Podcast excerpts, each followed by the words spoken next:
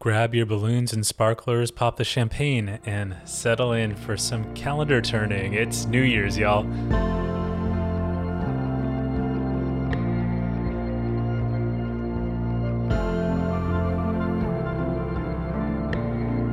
Grace and peace to you in the name of the Lord Jesus Christ. Today is Wednesday, December 30th, uh, also known as New Year's Eve Eve. And in case you couldn't sense the excitement in my voice, I really love New Year's. In fact, it's my favorite holiday. Once we were hosting a large church event that started off with a connection icebreaker kind of activity thing. And in this half full auditorium, the host was naming holidays, and when you heard your favorite holiday, you had to stand up, look for someone who was also standing, and say connect. Uh, it, it's kind of less fun when I'm explaining it uh, rather than doing it, but uh, it, it, was really cool. And as I was sitting there in my seat, as some people's favorite holidays were named, Christmas, uh, you know, plenty of people stood up and connected. Thanksgiving, connection. Easter, connection.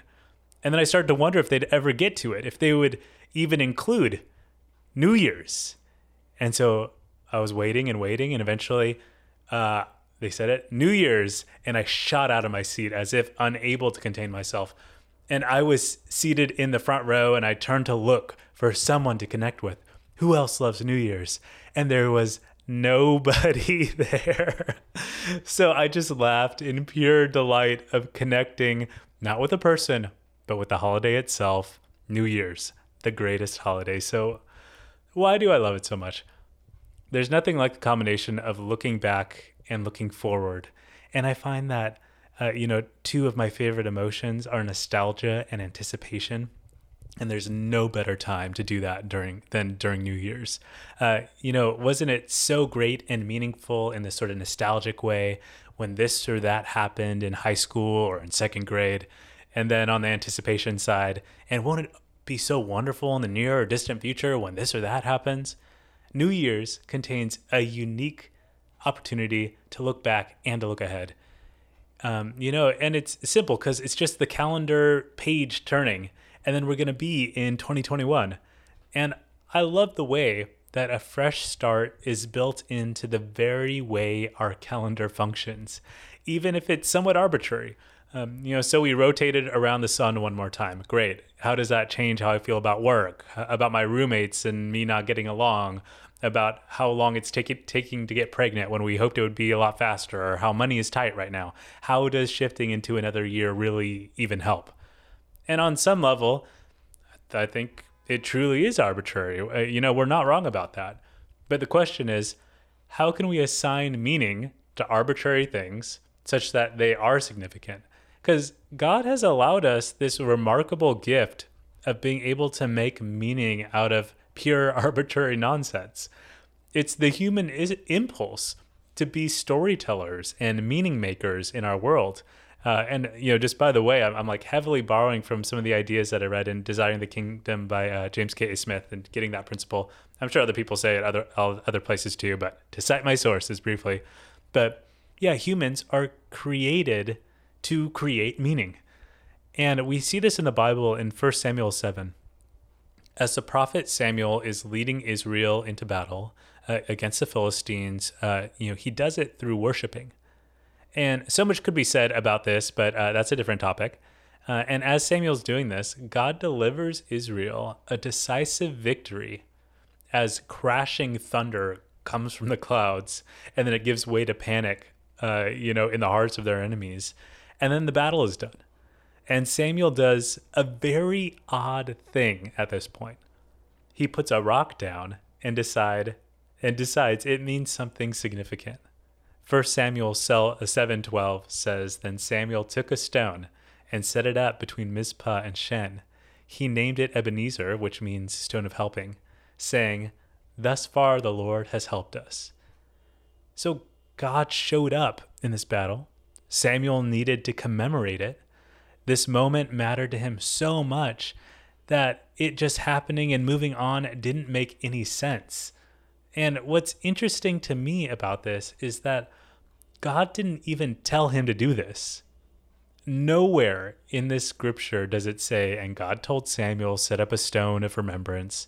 No, Samuel just did it because he knew he needed it. And he knew he could. And it would still matter. So, what does this have to do with New Year's, my favorite and the best holiday of all time? New Year's is like a stone on the ground. Year by year, it's set up for us, and then we get to decide what it means. We get to ascribe it meaning. We get to flex our power as meaning makers, storytellers, gifted and creative in our imaginations. And we, like Samuel, can say, this isn't just some ordinary rock. It's called Ebenezer, the rock of help, because God helps us so much. And we can say, hey, this isn't just any ordinary day, this is New Year's Day. And let me tell you all about the significant stuff this day means. And that's why I think to mine New Year's for significant meaning, we would be really wise to look back over the last year and learn from it. And to do that, I've had a practice over the last several years to write my own like year in personal proverbs is what I call it. And it's where I try to document what I've learned in the form of, you know, little aphorisms, you know, a couple sentences to carry with me uh, in on and on to the future.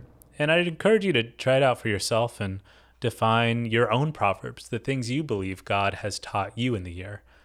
Here, just as some examples, are a few of mine for 2020, and they're all growing out of experience and things I feel God wants me to remember. So, here are a couple of them. Within any constraint from quarantine's master beyond, there is still infinite possibility. Resentment is like the battery of anger charged and stored within, and forgiveness is the way to uncharge it before it zaps. Love mostly looks like keeping my word, because that's how God is. Stay connected to old friends, they're anchors through it all. The answer for self doubt and imposter syndrome is a reality check. Watch the replay and seek the feedback. And these are just a few of my personal proverbs looking back on 2020. Uh, and I'll probably write and blog some more as the year winds up, but uh, I encourage you take a look back look at uh, this year, which has been full of opportunities to learn stuff. And then, you know, there's the future anticipation side of things. So if that's looking back, thinking about looking ahead. Um, and I think we're, we're really, really familiar with that side of things with New Year's resolutions. Uh, and I feel people have covered this enough, but I'll, I'll just briefly add don't forget to set resolutions you actually look forward to keeping. This probably isn't said enough, you, know, sure, be up for a challenge and a stretch. That's awesome. And also the resolution, uh, you know, let the resolution truly inspire and compel you.